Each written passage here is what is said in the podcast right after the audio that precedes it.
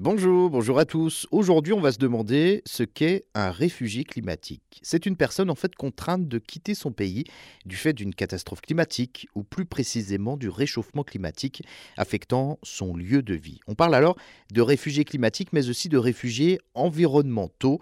D'après l'Organisation internationale pour euh, la migration, eh bien, les catastrophes climatiques pourraient avoir provoqué le déplacement d'environ 250 millions de personnes d'ici 2050.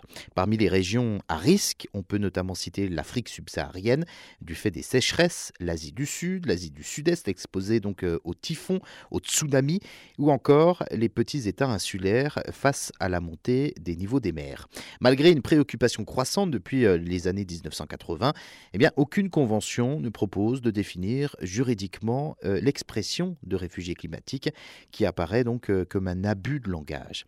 Le terme de réfugié est jusqu'à présent réservé aux personnes menacées de persécution selon la Convention de Genève de 1951, d'où découle une protection juridique. Par ailleurs, le terme de réfugié implique de quitter son pays d'origine, alors que la majorité des migrations climatiques sont aujourd'hui des déplacements internes au sein du même pays.